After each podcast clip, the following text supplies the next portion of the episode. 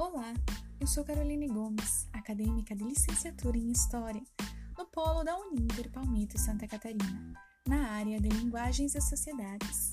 Hoje apresentarei um pouco da luta das mulheres, onde neste podcast apresentarei a história de Antonieta de Barros, esta catarinense que fez história.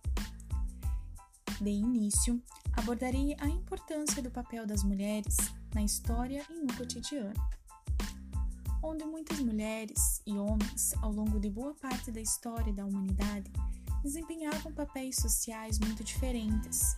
Após um longo período de opressão e discriminação, a passagem do século XIX para o século XX ficou marcada pelo recrudescimento do movimento feminista, o qual ganharia voz e representatividade política mais tarde em todo o mundo, na luta pelos direitos das mulheres dentre eles o direito ao voto.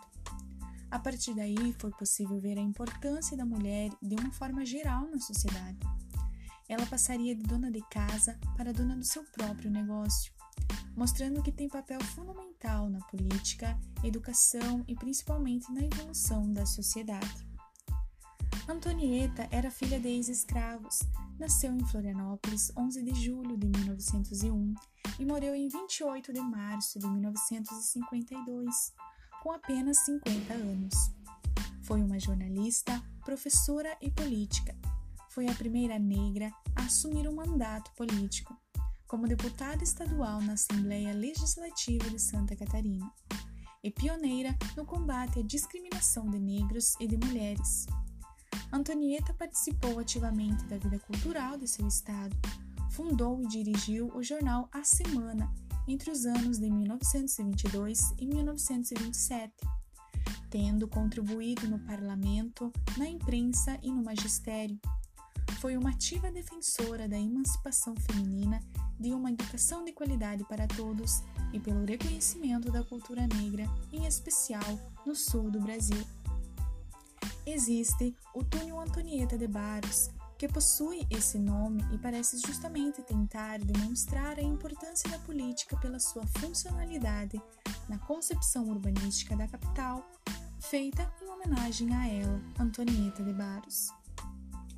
Com isso, é preciso registrar as memórias das mulheres, mas ainda hoje é difícil encontrar lugares que contenham essa ideia.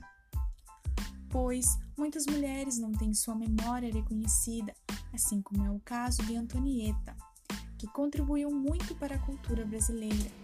Sendo assim, poderiam ser feitos lugares em homenagem a essas mulheres, bem como suas histórias serem transmitidas em livros e mostradas nas escolas.